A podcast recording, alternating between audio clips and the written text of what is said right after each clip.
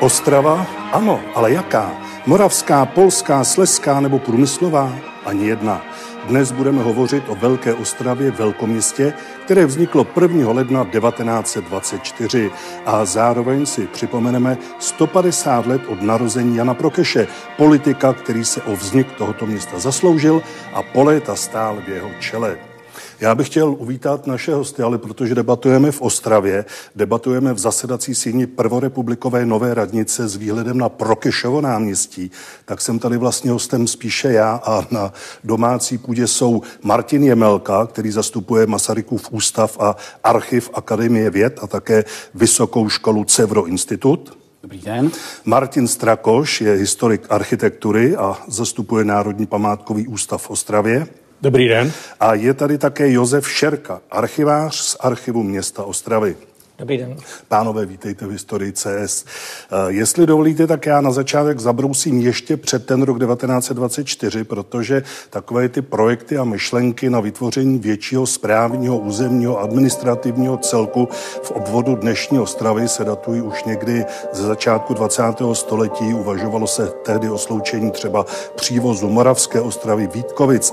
Jak tehdy ten region dnes razovity vypadal, z čeho se skládal? Ono to bude znít jako kliše, řekneme-li, že obce na území eh, dnešního statutárního města Ostrava eh, na počátku 20. století procházely dynamickým, velmi, velmi dynamickým vývojem ale klíše to nebylo. Ukažme si to na jediné oblasti a to jsou statistické údaje o e, rostoucím kontinuálně a vlastně geometrickou řadou rostoucím počtu zdejších obyvatel. V těch desetiletích kolem roku 1900, ať už hovoříme o Moravské ostravě, Vítkovicích, Přívoze, Mariánských horách budoucích, anebo naopak o, té, e, o těch obcích, které leží ve sleské části Ostravy, o Hrušovu nebo tehdy Polské, dnes Sleské Ostravě, tak v podstatě v desetiletých eh, intervalech mezi sčítáními obyvatel většina těch obcí dokázala počet svých obyvatel zvýšit o 50 a více procent. To jsou neskutečná čísla dnes stíží představitelná. Tak to rostla třeba jen baťovská města ve 30. nebo ve 40. letech. A s tímto rychle rostoucím počtem obyvatel souvisela celá řada výzev, které musely být řešeny v těch obcích. Eh, nebýt první světové války, tak by možná ten projekt Velké Ostravy byl realizován už ve druhém desetiletí 20. století. Ale právě válka odsunula řešení všech těch strukturálních problémů, ať už souvisely s urbanismem, s dopravou, se školstvím, se sociální péčí, odsunula až do té poloviny 20. let, kdy tedy definitivně vzniká projekt Velké Ostravy. No a já jsem říkal, že to dnešní téma je takové dvoj jediné, je to Velká Ostrava a Jan Prokeš, což je vlastně neoddělitelné téma. On nepocházel z Ostravy, začínal jako novinář, nejdříve v hornickém tisku, později eh, v sociálně demokratickém deníku Duch času. Jak se formovala v mládí ta jeho osobnost? Prokeš vlastně pocházel z naprosto mainstreamového prostředí, bychom dnes mohli říct. On pocházel z venkova, ze střední Moravy, narodil se ve vesnici nedaleko Hranic, eh, mezi Hranicemi a Valašským meziříčím. Eh, vyrůstal ve velice prostých, jednoduchých poměrech jako desetitisíce jeho vrstevníků a jako podstatná část české společnosti. Eh, vyrůstal bez matky, poněvadž jeho matka zemřela, když byli pro Kešovi eh, tři roky. Vyrůstal se svým otcem, se svou náhradní matkou nebo tedy s macechou eh, a vyrůstal vlastně jako jediné dítě tedy svých rodičů, poněvadž pro Kešovi sestry zemřely v dětství. To jeho dětství a mládí je formováno prostředím, které je definováno školou, ať už tedy v té rodné obci, v Černotíně, potom v Hranicích na Moravě, možná farním kostelem a vlastně tím prostředím, ve kterém se pohyboval jeho otec. Jeho otec byl švec, a taky to byl obecní poselák, nebo obecní posel, vlastně hm, roznášel tedy noviny a poštu a tak dále, byl to vlastně doručovatel. E, dalo by se říci, že možná tato zkušenost té permanentní výměny informací vlastně ovlivnila potom Prokeše na celý život, poněvadž Prokeš byl skutečně člověk médií a člověk informací.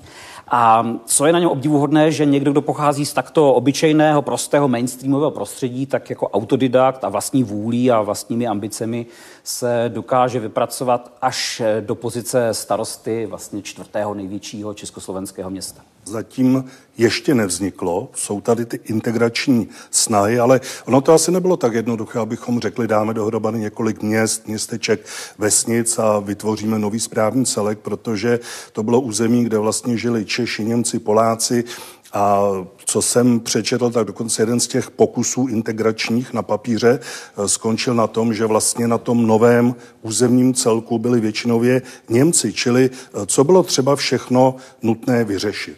Ostrava, respektive Moravská Ostrava, byl, eh, se nacházela v pohraničí což už dnes ne, ne, neznáme jako fakt, ale byla, nacházela se mezi Moravou a Sleskem. Na jedné straně hraniční řekou tvořila Ostravice a druhá řeka Odra. Vytvářela takový klín a v tom klínu se nacházelo několik mladých průmyslových měst.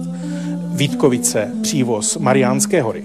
Ty dostali městská práva vlastně až po roce 1900. A Moravská ostrava, která sice byla už od středověku pod dánským městem, ale zmohla se vlastně až eh, ve druhé polovině 19. století, kdy eh, akceleroval průmyslový vývoj s tím expanzivním demografickým nárůstem počtu obyvatel. A všechny tyto obce měly eh, vlastní zájmy.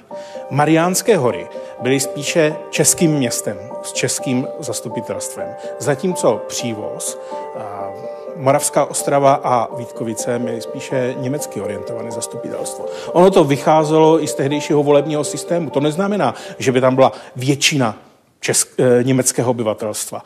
Ale eh, v podstatě majitelé velkých firm, eh, zaměstnanci, administrativa, lékaři a podobně se vlastně převážně orientovali na tu německou část. A podle toho vypadalo i to zastupitelstvo. A již Camilo Sité v 90. letech 19. století prognozoval, že by se měli spojit. Eh, když vytvářel regulační plán Moravské ostravy v 90. letech 19. století, tak navrhoval právě propojení s přívozem a počítal, že vznikne už větší souměstí, i když administrativně to byly eh, samostatné celky. A do toho přichází rok 1918, eh, kdy celá to, to Ostravsko, které bylo orientováno na Vídeň, myslím tím jako mocenské centrum, politické, hospodářské centrum, se najednou přeorientovává eh, na Prahu, na eh, tu českou část. Protože postupně v těch, eh, na tom přelomu 19. a 20. století tady pronikala česká inteligence, začali působit v různých úřadech a podobně a to mělo vlastně velký vliv i na tu převratovou skutečnost. A k tomu patří i Jan Prokeš. On byl hlavním iniciátorem vytvoření Velké Ostravy. Byl to vlastně počátek jeho systematické snahy o rozvoj města. Ale vy už jste to tady říkali, že tady eh, byla celá řada často protichůdných vlivů, které bylo třeba nějak vykompenzovat, domluvit se, rozhodnout. Byly tyto jeho aktivity, pokud jde o Velkou Ostravu, přijímány bez výhrad pozitivně? Já si myslím, že asi ne. Tak nebyly. Eh, dokonce i v sociální demokracii, v jeho mateřské straně, byly protichudné tendence. Jeho kolega, pozdější starosta Ostravy Chalupník ve Vítkovicích dokonce usiloval o vytvoření tzv. velkých Vítkovic. Jo, v, právě v období, kdy Prokeš usiloval o tu velkou Ostravu nebo velkou Moravskou Ostravu. Ale e, ta jeho chalupníková snaha neměla konkrétní výsledek, jenom to vlastně oddálilo e, vznik oné velké ostravy, protože se to muselo projednávat. A vy už jste tady zmínil Eh, německou otázku, která je důležitou kartou v politice 20. století v českých zemích obecně. A to vlastně souviselo s tím, že se uvažovalo, že se připojí k Moravské ostravě i Sleské obce za tu hranici, za hranici za Odrou, například Svinov, za Ostravicí, eh, Sleská ostrava a další. Jenomže to by znamenalo, že v takzvaném rakouském potažmu československém Slesku, by se změnil poměr mezi českým a německým obyvatelstvem. A počítáme tu celé to rakouské Slesko. No, není to jenom to, protože to bezprostřední okolí e, za těmi řekami bylo povětšinou české. ale změnilo by to poměr právě v celém tom československém Slesku. Velká Ostrava je třetí, máme tady Velkou Prahu v roce 1922, Velké Brno o rok později, pak přichází Velká Ostrava, máme tady v Hradci Králové aktivity starosty Františka Ulricha.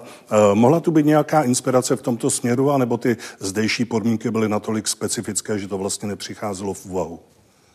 Já nevím, já bych řekl, že když vezmeme ty ostatní projekty, jako Velkou Prahu nebo Brno, Olomouc, nebo Velkou Plzeň, jako tak, tak, tak ta Ostrava to měla pomalu nejsložitější z toho hlediska, nebo hodně složité, právě jak už tady kolegové naznačili, že tady byla ta složitá otázka národnostní, byly to ty zemské hranice, byla tady obrovská spousta, spousta problémů. A na druhou stranu byl tam jako takový nějaký společný motiv, který vedl vlastně eh, minimálně třeba u toho velkého Brna nebo velké Olomouce, eh, byl důležitý a to byl ten vlastně snaha počeštit vlastně ta historická jádra těch měst připojením těch, těch okrajových obcí. A jinak to určitě bylo i tady. Vlastně i Jan Prokeš chtěl samozřejmě vytvořit velkoměsto, to, to jistě, ale samozřejmě chtěl vlastně zajistit eh, české většině jako takové nějakou bezpečnou dominaci.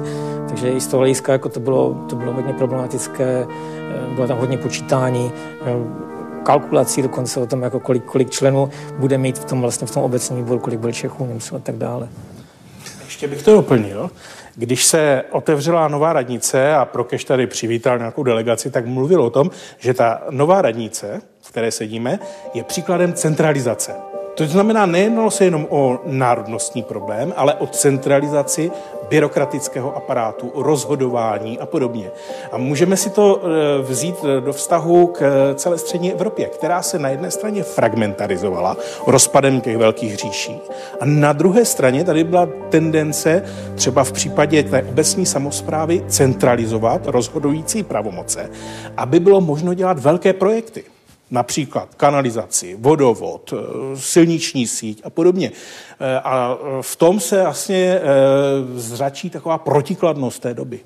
Ona, ona Ostrava v tom, co, o čem jste hovořil, voda, kanalizace, v tom byla nejrozvinutější vlastně v českých zemích, nebo v Čechách a na Moravě ve své době. A ta velká Ostrava, velká doba chce velké stavby. Radnice byla ve své době taky vlastně největší podobným zařízením u nás. Má tady úžasnou věž, ochos je ve výšce 73 metrů, nádherný, nádherný rozhled to, ta vznikla také vyloženě zásluhu Jana Prokeše. Tak on patřil k iniciátorům té stavby. Já bych jenom řekl, když tady mluvíme o Janu Prokešovi, on samozřejmě není jenom sám Mohikán a velikán v prázdném prostoru. Eh, třeba ty stavební projekty mu pomáhal koncipovat eh, Karel Frič, což byl ředitel stavebního úřadu a řada dalších. Eh, dá se říct ale, že on tomu udával směr, případně vyjednával a vytvářel to prostředí pro vyjednávají jednotlivých stran, to je jedna stránka věci, a musel opravdu ustát útoky opozice, třeba v případě právě nové radnice, protože hm, to bylo označováno jako megalomanský projekt, eh, něco, co přesahuje možnosti Moravské ostravy. Ono to znamenalo také podstatné zadlužení města ve své době. Eh, já bych se ještě zeptal, jaké byly jeho politické aktivity, protože on byl přesvědčen sociální demokrat, z těch pozic nikdy neuhnul, byl za tu stranu zvolen do Moravského zemského sněmu, do, potom do Řížské rady, ale on to neměl jednoduché, protože vlastně kritika přicházela z celého okolí. Komunisté mu vytýkali kompromisy s pravicí, pravice velkou angažovanost v sociálních otázkách, Němci velkočeský šovinismus a Češi Češi zase přílišnou vstřícnost vůči Němcům. Trochu, trochu moc na jednu hlavu.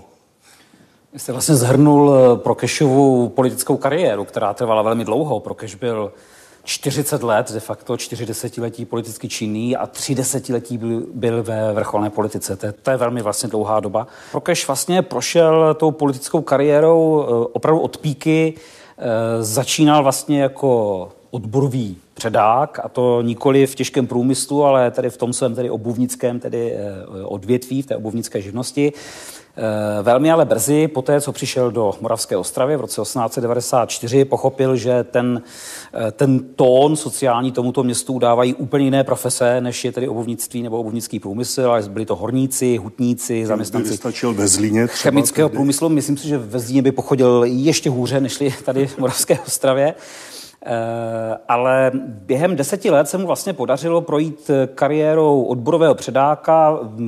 Naznačoval jsem vlastně tu jeho náklonnost k médiím. On tedy pochopil, že vlastně mass media, tedy tisk, jsou tím, tím tou hlavní vlastně platformou a tím bitevním polem, kde se vyhrávají tedy ty každodenní politické boje. Takže už na konci 19. století vstupuje do eh, redakce nejprve časopisu Nazdar a v roce 1900 je v podstatě jedním ze zakladatelů velmi vlivného sociálně demokratického denníku Duch času, který potom vychází po celé meziválečné období. A v polovině prvého desetiletí nejprve usedne mezi poslanci Moravského zemského sněmu a v roce 1907 definitivně si začne vlastně eh, zhánět bydliště i ve Vídni, poněvadž se stane poslancem rakouského parlamentu a zasedne tedy v eh, Řížské radě.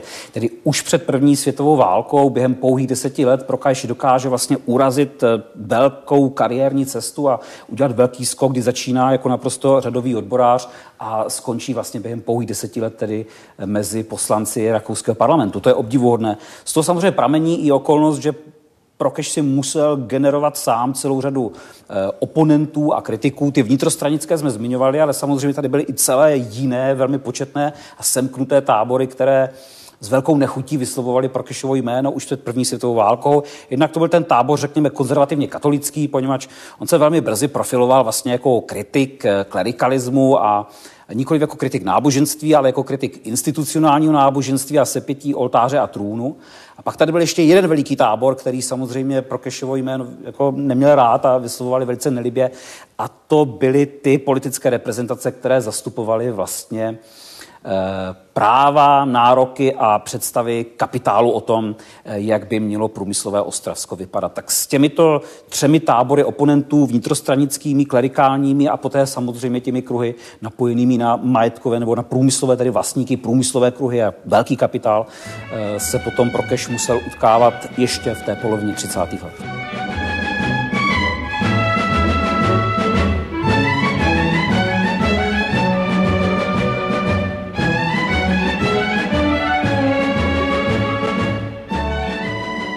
Já když jsem si pročítal řádky o Janu Prokešovi, tak eh, tam jsem si přečetl, že on měl druhou manželku, vlastně Němku Izodoru Hadvígerovou a eh, za ženy se dost byl, podporoval ženské eh, hnutí v rámci České sociální demokracie. Nevím, jestli o něm můžeme mluvit jako vyloženě o liberálovi, který byl v některých věcech napřed v té společnosti, nebo to je trošku přehnané tvrzení. Myslím si, že to souvisí opravdu s tím, že Prokeš si uvědomoval vlastně, kde se vytvářejí ty, kde se vytvářejí ta nová politická témata, kde se prostě vytvářejí ty nové oblasti, jim, že třeba se věnovat. Eh, před první válkou je to pro Prokeše školství, české školství, za to se velmi tedy razantně a tvrdě tedy zasazuje. S tím školstvím velice úzce souvisí tedy eh, právě i ta, řekněme, ženská otázka, tedy zasazuje se o jednak eh, práva žen, a zasazuje se eh, krátce před první světovou válkou, už zcela veřejně hovoří o tom, že ženám by se mělo dostat tedy volebního práva, k němuž se dostanou až tedy po skončení první světové války. A ta, ta třetí agenda politická souvisí právě s tím už zmiňovaným tedy táborem klerikálů, který nedával tady Prokešovi spáda.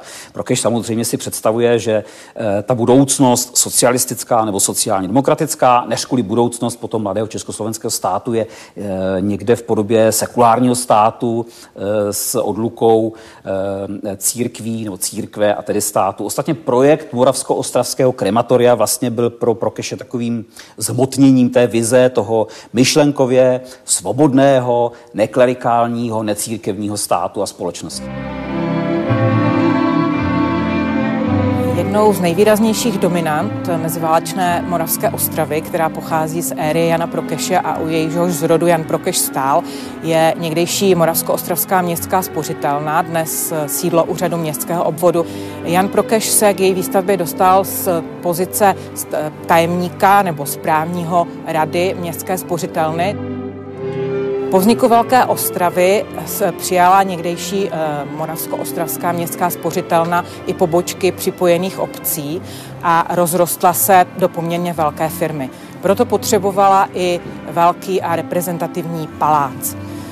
Eh, k výstavbě město prodalo Moravsko-Ostravské spořitelně prostor někdejšího Šilerova parku poblíž nádražní třídy a zřejmě také o to se Jan Prokej zasadil, bylo to jeho zásluhou.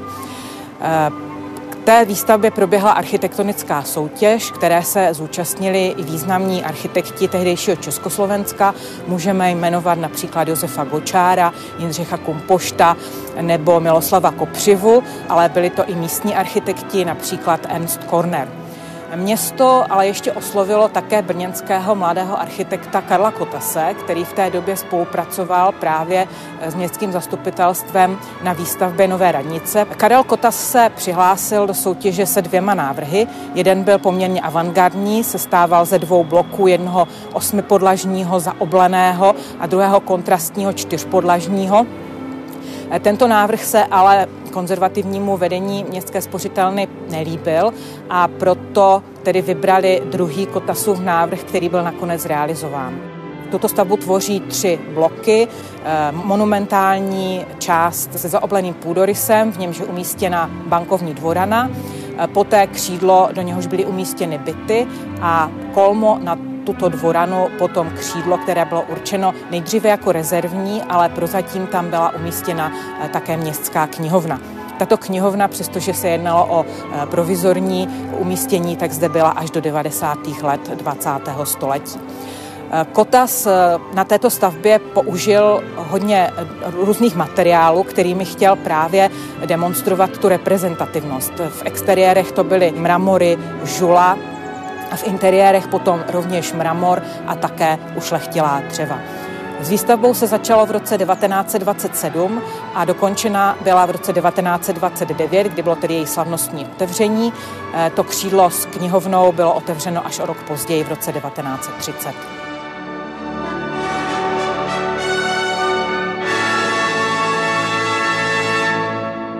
Ono to bylo za cenu velkého zadlužování, ale nakolik se podařilo vytvořit eh, obraz nebo podobu nového města? Asi stojíme před otázkou, co to je eh, veřejná architektura a jak má v demokratické společnosti vypadat. Jo, předtím stal i Prokeš. A my si musíme uvědomit, že on pocházel opravdu z, eh, z těch vlastně takových nižších sociálních vrstev a ty primárně neřeší architektonické otázky. Ono je to komplikovaná záležitost a tady si můžeme uvědomit, eh, jakým způsobem jednak demokratická společnost má objednávat ty veřejné stavby, jak je má získávat a jaký je rozdíl mezi stavbami, jak on to psal, lidí práce a lidí kapitálu. Jo. Eh, on tak opravdu nazýval eh, ty problémy, že řeší problémy lidí práce. A ty souvisely právě eh, s veřejnými službami od základního školství přes střední školství, zdravotnictví, sociální otázky. A tady ve všem se projevovaly určité velké nedostatky. Protože ta města a obce, o kterých jsme se zmiňovali, z nich se stala potom Velká Ostrava, tak eh, tím, jak rychle narostly, tak měli spíše služby eh, vlastní malým obcím nebo středně velkým, ale nikoli v neměli vlastně takové prostředky a neměli takové stavby a služby jako velkoměsto. Zvláštní je, že zdůrazňoval potřeby toho, co se vlastně většinou odkládá, a to kulturní. Protože když on hovoří o stavbách, tak zmiňuje koncertní sál, zmiňuje galerii městskou a tady by se mohlo říct, no tak to trošku přepísk, jo. proč, když nám tady chybí nemocnice a podobně. Ale to neznamená, že by se nemocnice nezbudovaly a že by nevznikaly takové prostředky, ale v té kultuře, to ještě chci říct, se vlastně můžou, a teď říkám můžou, dohodnout všichni. Můžou Já se v ní to jenom vstoupím krátkým ano. citátem, nezapomeňte řeč. Výstava města umělecké galerie, koncertní síně a řada jiných kulturních a sociálních zařízení a podniků, všeho toho dlouho bylo postrádáno a vzrostly po této stránce kulturní dluhy minulosti na položku značnou. To říká Jan Prokeš a přesně potvrzuje ta vaše slova. To znamená, že on eh, nezanedbával ani tuto stránku. Nelze ovšem říct, že by tady předtím takové projekty nebyly. O koncertním sálu už se tady hovořilo na konci 19. století a podobně. Ale eh, ta společnost nenašla sílu eh, vlastně tyto stánky vytvořit. Vzniklo městské divadlo v roce 1907, ale zase eh, byl tam problém a napětí mezi českým souborem a německým souborem. A to všechno eh, vlastně ta Československá republika, respektive poválečná, poválečné období akcelerovalo. A Prokeš vlastně jednak na to reagoval a jednak přišel se zkuš- s tou vídeňskou zkušeností. Eh, když tam poslancoval a viděl, jak se rozvíjí skutečné velkoměsto, kde vznikají nejrůznější moderní instituce. Mimochodem musíme si uvědomit, že to je období nástupu eh, moderní lékařské vědy, psychologie a podobně. A to všechno se v té Vídni zračilo i v budování toho města nebo v úvahách. Například Otto Wagner v roce 1911 publikoval stať Die Großstadt Eh, o velkoměstě, jak by vlastně měst, velkoměsto mělo být budováno. A je pozoruhodné, že řada Wagnerových žáků působila právě i v Moravské Ostravě.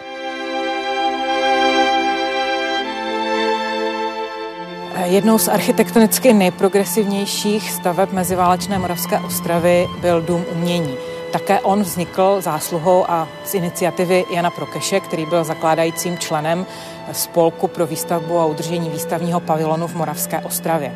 Tento spolek vznikl v roce 1923 a jeho úkolem bylo především zajistit reprezentativní prostory pro výstavy, které se dosud konaly v dosti provizorních podmínkách a také vytvořit prostor pro velkou sbírku ostravského stavitele, mecenáše a sběratele umění Františka Jurečka, který již v roce 1919 slíbil městu svou sbírku odkázat.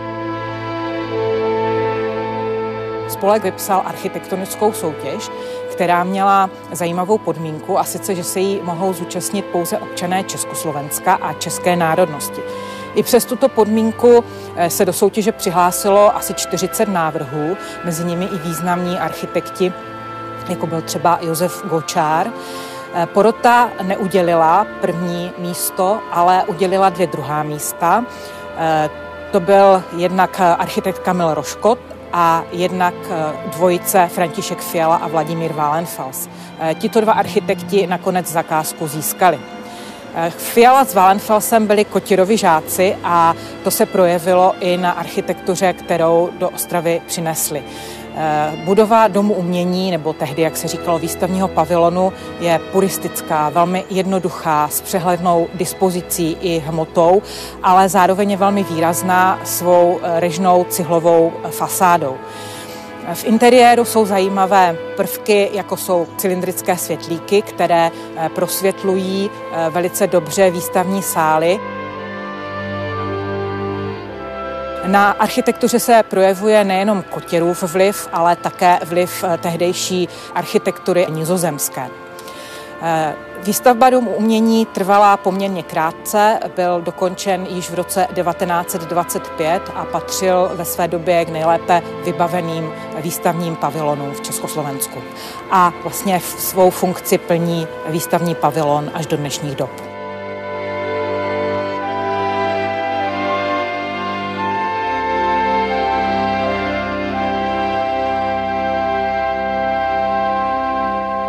Pravda je, že Prokeš byl velmi dobrý vyjednavač a on vlastně, přestože nikdy neměl v tom zastupitelstvu ani sociální demokracii jednoznačnou většinu, tak vždycky dokázal ty záležitosti manevrovat tak dobře, že eh, získal nebo dokázal přesvědčit vlastně většinu lidí na svou stranu. Přesvědčil mimo jiné třeba i o tom, jako že e, zadlužit je se únosné. No právě, abychom Jana Prokeše nepřechválili. Eh, stinnou stránkou, aspoň podle archivních materiálů tehdejšího rozvoje Ostravy, byla jeho vysoká zadluženost, údajně největší v republice a také probublávala určitá podezření, že eh, zakázky, veřejné zakázky města dostávaly často firmy napojené na Prokešovu sociální demokracii. Jak to bylo nebo nebylo závažné? Jako zadlužení bylo samozřejmě opravdu hodně veliké. Eh, de facto nebylo největší republice z hlediska mm, sumárního objemu, ale bylo největší na hlavu, to je pravda. Na druhé straně my jsme si dneska zvykli vlastně stavět, investovat jenom, když máme dotace, že ano, čerpáme vlastně z těch evropských fondů, takže nic takového nebylo a v podstatě kdo chtěl realizovat skutečně veliké projekty v krátké době, tak jak to chtěl udělat Jan Prokeš, tak tomu nezbylo nic jiného, než se pořádně zadlužit. Ale samozřejmě důležité bylo, aby to dlužení bylo opravdu vždycky produktivní. Takže na jedné straně Ostrava se vlastně na konci té Prokešovy éry stala tím nejzadluženějším městem a na druhé straně eh, nejenom, že byla čtvrtým největším městem republice, ale vlastně byla i čtvrtým nejbohatším v té době. To právě díky tomu, že se tak masivně investovalo vlastně do toho městského majetku.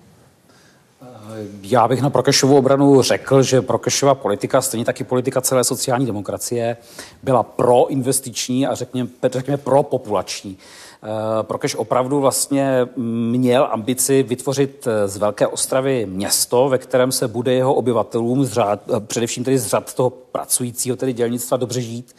A tak jedním rubem je samozřejmě ten, to vysoké zadlužení, ta vysoká míra tedy eh, dluhu, ale lícem je třeba skutečnost, že drtivá většina domácností ve Velké Ostravě měla už na konci 30. let vlastní připojení na vodovodní výpustku, eh, měla naprosto dostupný elektrický proud, eh, buď městské nebo i velké průmyslové závody dokázaly vlastně zásobovat město energiemi. V tomto směru Ostrava byla opravdu velkoměstským tedy prostředím a vlastně splňovala předpoklady a standardy, které dnes považujeme za běžné a které bychom třeba v okrajových částech Prahy nebo v Brně eh, v mnoha třeba dělnických čtvrtích eh, stěží hledali a v Ostravě už byly samozřejmostí.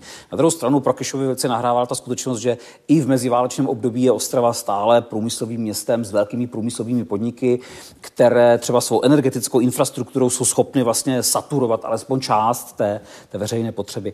Ale podle mě i za tou Eh, za tou reprezentativní stránkou architektury, do které Prokešův, řekněme, ten městský jaksi, establishment eh, investuje a on ji tak jak si vyzvedává, je skutečně vlastně ambice vytvořit eh, z Ostravy a z Velké Ostravy velkoměsto, moderní velkoměsto, opravdu nové velkoměsto, inspirované i některými těmi soudobými sociologickými nebo urbanistickými teoriemi. Proto jsem rád, že tady opakovaně zaznívá to jméno Vídně nebo název tedy Vídně, kterou bychom měli vlastně připočíst k té Praze a Brně Brnu jako další v úzovkách české tedy město, v němž se tedy eh, Prokeš inspiroval, poněvadž eh, s českou Vídní Prokeš nestratil kontakty ani mezi světovými válkami a vždy tam byl vítaným hostem.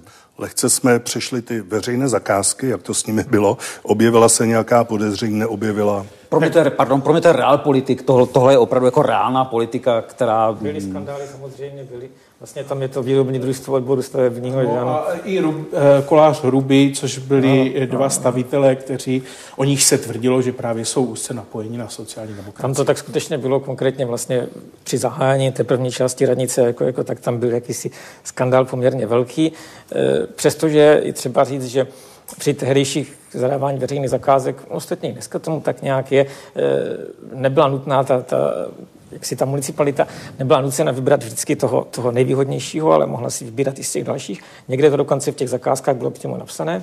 A oni možná tedy udělali trochu smůlu, že při tom zadání si to tam vyloženě nevyhradili. Na druhou stranu je pravda, že to výrobní družstvo už tehdy mělo veliké problémy a potom zbankrotovalo a nepomohla mu ani ta veliká zakázka na, na radnici. My tady skloňujeme jméno Jana Prokeše, on bez zesporu řídil chod města, ale k tomu měl také zastupitelstvo, radu, komunální úřady, měl pravděpodobně také spolupracovníky. Já jsem narazil na jméno Petr Cinger. To byla Prokešová hlavní opora? Cinger byl patrně Prokešovým spíše životním vzorem. Přece jen Petr Cinger byl o generaci starší, než byl eh, Jan Prokeš. Ty jejich životní trajektorie se protnuly v Ostravě v polovině 90. let 19. století. V tu dobu je už Cinger opravdu zkušeným, tablovaným eh, politikem zatímco Prokeš je nováčkem, který si teprve seznamuje s tím prostředím tedy industriálního Ostravska, ale je tady stále ten generační rozdíl. Eh, Cinger patří k té nejstarší generaci české sociální demokracie, to je opravdu vlastně apoštol socialismu, revolucionář, člověk, který celým svým životem a vlastně ochotou obětovat sebe, rodinu, příbuzné, příjmy, úplně všechno vlastně naplňuje představu té, té, té zakladatelské vlastně generace sociální demokracie.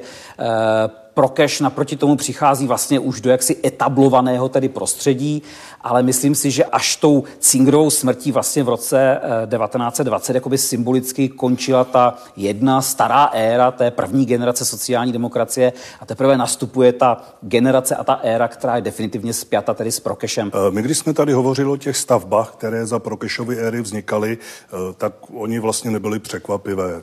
Radnice, spořitelná, jatka, nemocnice, školy, to, to všechno má svoji logiku. Mě spíš trošku zaujaly stavby, na které e, nedošlo, to jsem byl překvapen, oni se jmenují průplavové autostrády. A vlastně e, se uvádějí i vlastně v, v záměrech přípravy kanálu Dunaj-Odra-Labe, která žila vlastně ještě docela nedávno. O, o co vlastně šlo? V podstatě ten projekt eh, je starý, eh, jak celá modernizace střední Evropy, už od 18. století se uvažuje o kanálech, ale uh, oni tu myšlenku modernizovali a Vladimír Zákrejs vlastně vytvořil takovou představu autostrád, které by vedly podél kanálu, protože kanál samozřejmě, vodní kanál nemůže překonávat prudce nějaké převýšení a podobně. Nemá takže, ostré zatáčky. Ano, nemá ostré zatáčky a podobně, takže se jim zdálo, že by bylo velice výhodné propojit ty kanály právě s budováním moderní silniční sítě. A my si musíme uvědomit, že právě období 20. let, Nová republika, tak to bylo ideální období pro motorizaci. Eh, a právě pro cash si to vzal za své a dokonce uh, hovořil o tom, měl projevy a inicioval i takové propojení měst, které by na těch kanálech bylo, například Pardubice a další, a snažil se prosadit tuto myšlenku, aby ji zase vzal i stát jako takový, protože samozřejmě bylo jasné, že jednotlivá města v tom nic nezmůžou. A dá se říct, že on byl takový předchůdce vůbec té snahy budovat širší dálniční síť, což potom eh, bylo vlastně takové hm, téma až ve, eh, na přelomu 30. 40. let 20. století, vlastně před druhou světovou válkou. Eh, a to Prokež o tom hovořil už, eh, dejme tomu, v druhé polovině 20. let. Takže v tomto směru eh, byl, myslím si, i jakýsi hm, předchůdce celého tady tohoto motorizačního hnutí a jenom jeho postavení starosty e, Moravské ostravy mu neumožnilo e, tuto myšlenku prosadit. Neměl ten výrazný. potřebný přesah celostátní, který by potřeboval ano. k tomu.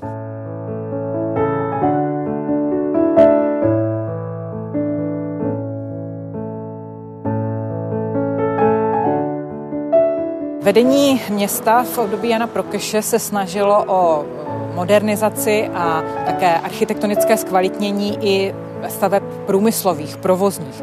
K jedním z nich, asi takovým nejvýraznějším, nejvýraznější stavbou byly ostravské jatky na konci Stodolní ulice. Z jejíž areálu zde zbyla už jenom menší část. Jatka zde existovala už od 80. let 19. století a postupně se rozrůstala na velký areál. A po vzniku Velké ostrovy v roce 1924 se řešilo, jestli vlastně kapacitně a svým eh, zařízením ještě budou stačit eh, tak velkému městu. Uvažovalo se o jejich přesunu na nějaké nové místo, ale nakonec vedení města zvolilo eh, možnost jejich dalšího rozšíření právě směrem ke Stodolní ulici. V roce 1925 oslovilo dva architekty, pražského architekta Šulce a berlínského architekta Waltera Frézeho, kteří měli zpracovat každý tři projekty, jednak na novostavbu na úplně jiném místě, na rozšíření jatek ve Vítkovicích a potom také právě na rozšíření stávajícího areálu. Nakonec byl vybrán projekt Waltera Frézeho právě na rozšíření areálu, a vznikla mezi lety 1925 až 1927 monumentální monolitická železopetonová stavba bílé barvy, eh, kterou některé noviny místní přirovnávaly ke španělským pevnostním stavbám. Byl to areál, do nějž se opravdu dostala ta nejmodernější technika, technologie té doby v Československu. Byl to nejmodernější provoz svého druhu v republice a do té novostavby byly umístěny jak kanceláře, tak také byty, ale především velké, velké prostory chladírny, mrazírny a masné tržnice. To vše bylo propojeno 57 metrů dlouhou provozní chodbou. Město je považovalo opravdu za výkřik moderní technologie. Bohužel jinak se k tomu stavěla opozice, německý tisk, ale také lidovecké noviny především zdůrazňovali vysokou cenu eh, jatek. Ta měla původně stát 7,5 eh, milionu korun, nakonec se částka vyšplhala až na 15 milionů a eh, také vyzdvihovali některé problémy technologické, Dokonce jeden z řezníků ostravských eh, napsal do tisku takový rozsáhlý příspěvek, kde vypočítával, co všechno je v Jatkách špatně. Nicméně město bylo opravdu na tento provoz pyšné a e, myslím si, že Jatka sloužila vlastně jako nejmodernější provoz velmi dlouhou dobu.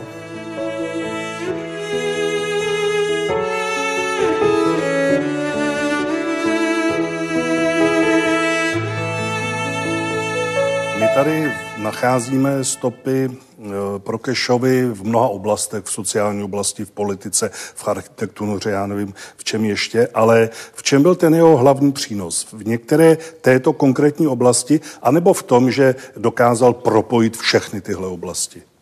Tak je, jestli můžu ještě, já bych řekl, uh, propojit. Vemte si, že on jako mladík uvažoval, že by odešel do Ameriky a odešel do té Ameriky na, na pomezí Moravy a Slezska protože ta Ostrava opravdu rostla jak nějaké americké velkoměsto a tady uskutečňoval ten svůj americký sen v uvozovkách. A když si vezmeme, čím se vším zaobíral, o, o čem uvažoval, vezmeme ty autostrády, ale zajímal se o umění. Byl členem spolku pro výstavbu eh, výstavního pavilonu, pozdějšího domu umění a podobně. Byl bibliofilem, nadšeným čtenářem a podobně. Tak v něm opravdu ten americký sen se zhmotnil a on vlastně propojoval lidi nejrůznějších zájmů. Jako politik, ale i jako nadšenec. A v tom je hmm. jeho hmm. velká síla. Já myslím, že to hlavní Prokešovo dílo vlastně už nelze po těch 70-80 eh, letech vlastně vidět, už není hmatatelné. A to je ta mediační schopnost. Eh, Prokeš byl schopen vlastně spojovat obyvatele a reprezentanty tohoto města napříč politickým spektrem, což se mu v závěru jeho politické kariéry stane osudným.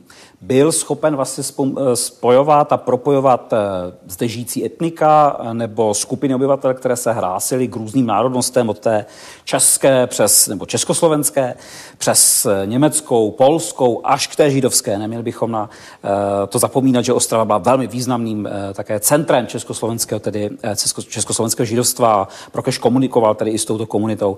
Ta mediační schopnost, schopnost vlastně propojovat ty jednotlivé zájmy, usměrňovat je směrem, který bude společným a který bude vlastně přinášet i pro všechny ty strany akceptovatelné výsledky, tak to si myslím, že je vlastně ten, ten veliký pomník a to poselství pro Kešovo, na které se ne vždy jednoduše navazuje a to vlastně zažili už i tedy eh, pro Kešovi, pro Kešovi nástupci. Ten konec jeho kariéry nebyl nějak zářivý. Ta jeho hvězda začala pohasínat před koncem jeho života v roce 1935, kdy se konaly volby do poslanecké sněmovny a jeho jméno na kandidáce chybělo. O co tehdy šlo? Myslím si, že v tom eh, opravdu závěru Prokešova života, který potom nabral velice rychlou dynamiku a vedl tedy k jeho eh, je otázkou za předčasné nebo překvapivé tady smrti eh, v prosinci 1935, tak tady se protlo několik trajektorií. Už jsem zmiňoval, že Prokeš byl velmi dlouho v politice. 40 let byl vlastně politicky činný. To je, to je velmi dlouho, to, je, to jsou dvě nebo tři politické generace. Dovedu si představit ty zástupy vlastně Prokešových oponentů, konkurentů, mnohem mladších, kteří už se chtěli tedy vidět v těch, když ne Prokešovi tedy křesle eh, starostenském, tak alespoň v těch hlavících kolem Prokeša. Ten Prokeš tady stále byl a stále měl tu ambici vlastně reprezentovat eh, Ostravu jednak na úrovni samozprávné a potom v parlamentu. Eh, druhá okolnost byla, že samozřejmě rostla i ta vnitropolitická vlastně opozice vůči Prokešovi. Ta se vůči němu právě v těch volbách v roce 1935 eh, eufemicky řečeno nezachovala transparentně. Asi ne, ovšem byl Prokeš eh, transparentně informován a stál se jaksi spíše aktérem nebo obětí toho soukolí. Ale pak si také uvědomíme ještě jednu věc. Prokeš celá 20. a vlastně i v první polovině 30. let, a to byla pro průmyslová města v Československu s Ostravou v čele velmi těžká doba, doba velké hospodářské krize, tak ta Prokešová politika vlastně koncenzu a e, hledání společných témat v té polovině 30. let vlastně narazí. Jak vnitropolitická situace, tak hlavně zahraničně politická situace se opravdu vyostřují. E, ta domácí politika se velmi radikalizuje, velmi polarizuje. Eh, také vlastně Brokešův letitý oponent, kterým byla komunistická strana Československa, najednou vlastně pod vlivem nastupujícího hitlerovského Německa a také pod vlivem měnící se politiky československo-sovětské, jakoby nacházela společnou řeč se státem, který od svého vzniku komunistická strana kritizovala. A to byl také ten důvod, proč komunisté na eh, Prokeše, který byl vždy přesvědčeným hmm. Čechoslovakistou, vlastně útočili hmm. i dlouho tedy po jeho smrti. Tak eh, v tom prolnutí tady těchto trajektorií, řekněme, Eh, životopisných, eh, vnitrostranických nebo vnitropolitických a pak těch globálních zahraničně politických vlastně se Prokeš ocitne v té polovině roku 1935 a um, myslím si, že z toho vlastně vychází tak trošku až jako symbolicky, jako vlastně jakýsi Ikaros, který opravdu stroskotává. A ačkoliv ta strana se na poslední chvíli snaží vlastně jako ještě uh, Eh, vrátit Prokeše do hry a zachovat si tvář a tváří se najednou, že s Prokešem se stále tady počítalo, tak lecos nasvědčuje tomu, že strana spíše eh, preferovala generační vlastně výměnu Vítkovický starosta a Prokešův nástupce Chalupník byl o půl generace mladším a byl to rovněž úspěšný tedy sociálně demokratický politik, ale i na něj čekali ty dějné pasti. Ten osud si s ním sám potom zahraje za protektorátu a on velice brzy tedy se ocitne v hledáčku eh, tajné policie.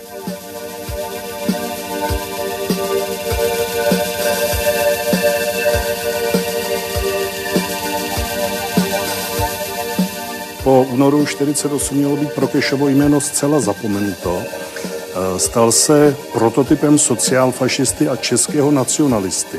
Prokeš opakovaně preferoval vlastně fungování socialistických stran na národním principu, tomu ten globálně vlastně ambiciozní a operující tedy komunismus a komunistické hnutí nemůže internacionalizované, ano, není schopno vlastně odpustit, hmm. že tedy před eh, mezinárodní spoluprací dělnického hnutí on upřednostňuje tedy eh, to operování, to působení na té národní bázi. Tady se rodí, že jo, pro, ně, pro, pro Keše se opravdu krásně hodí ten, ten pojem toho sociál fašisty a ta, ta napůl nadávka, napůl vlastně tedy eh, cejch. A pak samozřejmě eh, regionální a lokální reprezentanti komunistické strany pro Kešovi nezapomněli mnohé z jeho úspěchů meziválečných, které si sami vlastně eh, chtěli nějakým hmm, způsobem tedy způsobem přivlastnit. Prokeš také je pro poúnorový tedy regionální establishment vlastně prototypem politika, jemuž se dařilo.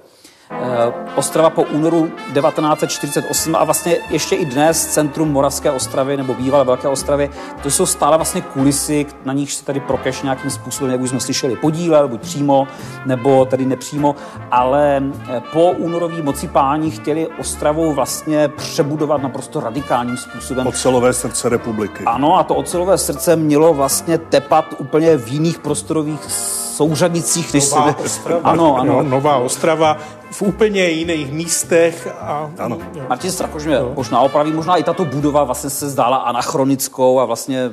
Celé centrum Moravské Ostravy mělo být vlastně ponecháno eh, na pospas a přestěhovat se do na katastr Poruby, kde by byla ona nová socialistická ostrava nového režimu. Což se částečně podařilo. A dá se říct, ale je to paradoxní, protože pro Keše bychom mohli jmenovat s přídomkem, který byl vlastní Tomáši Garikovi, Masarykovi, a to eh, on byl starosta budovatel. Hmm. Hmm. Když si vezmeme, co vytvořil a s čím je spojeno jméno, s tou novou radnicí, tak je to tak. Ale právě ta cezura, 50. let a potom snaha potlačit tu meziválečnou, a to Československo, tak v podstatě souviselo to i s potlačením toho Prokešova jména, které mizí z ulic, mizí z náměstí, že jo, náměstí se jmenuje za protektorátu Hitlerovo, pak se jmenovalo Stalinovo a pak se jmenovalo po Velké říjnové socialistické revoluci až pak v roce 90. Čili standardní proces vlastně, ano, řekl bych. po roce 90 se tu znovu vrátilo Prokešovo jméno. No, a, a to, to, to charakterizuje právě to opouštění a potlačení. Eh, když se vyškrábeme tady nad nás na tu věž 73 metrů nad terénem, rozhledneme se, co nejdál to jde, vidíme tam něco eh, z Prokešovy éry, z té první republiky, z těch 20. 30. let, anebo uh, ta vrstva socialistická, o které jsme tady hovořili, to převálcovala z velké části. Jak, jak, jak se na to dnes dívat? Eh, je tam určitá urbanistická struktura, protože to město eh, v těch 20. 30. letech dál rostlo, propojovali se jednotlivé čtvrti, takže v tomto směru můžeme to odhalovat, ale je to taková archeologie, protože každé desetiletí vlastně překrývá další a další vrstvou to, co eh, v minulosti zůstává. Takže ta Prokešova éra je silně zakořeněná, zvláště v tom centru města, to je pravda ale musíme se na to umět podívat. A právě to cvičení oka, to, abychom dokázali odhalit ty pozůstatky, je velmi důležité, protože když si vezmeme, my sedíme v Nové radnici, je to památka právě meziválečné architektury, ale můžeme se zeptat, kolik památek meziválečné architektury třeba zrovna Ostravě je v opravdu vynikajícím stavu. A tady zjistíme, že jich mnoho není. My je sice hmm. oslavujeme, hmm. hovoříme o nich, ale když jdeme do interiéru, tak zjistíme, že jsou často zbastlené různými provizorními zásahy a podobně, a nebo na to ta společnost nemá. Příkladem budíš ta spořitelná jmenovaná od architekta Karla Kotase. Vevnitř zjistíme, že čeká na svou obnovu a přitom je to radnice nejvýznamnější části města Moravské ostravy. No tak sedíme v radnici, že jako to je vlastně takový nesmrtelný pomník pro Kešův a já si myslím, že vůbec to, že Ostrava existuje jako taková, protože jako pro Keš to si myslím, že je taková jeho nesmazatelná zásluha hodně veliká, že, že opravdu prosadil tu, tu velkou Ostravu tehdy v tom roce 1924. Nemusel nutně vzniknout konec konců třeba později, třeba by to mohlo být za Německa. Tím, že toto se stalo, tak vlastně to město jako získalo jako takových 20 let pěkného času, kdy mohlo budovat opravdu a, a to vlastně na čem stojíme dnes, jako ta, ta naše Ostrava, jako tak ta stojí na těch prokešových základech, byť jsou třeba neviditelné z části se vyjádřím kacířsky, jako historik nejsem přesvědčen o tom, že by z dějin pramenilo nějaké poučení. Ale zrovna Prokeš je vlastně prototypem politika, kterého potřebuje každá generace, včetně té současné generace. Potřebujeme takové Prokeše politiky, kteří jsou schopni vlastně spojovat voliče, společnost, obyvatele českých zemí na příštím politickým spektrem a nebojí se budovat to, tak o tom byl přesvědčen tedy Prokeš, co eh, přečká tu jeho generaci a bude to sloužit všem. Tolik tedy procházka Ostravou, především tou prvorepublikovou starosty Jana Prokeše. Vám děkuji za fundovanou exkurzi a procházku městem. Vám děkuji za to, že jste se dívali opět na shledanou u dalšího vydání pořadu Historie CS.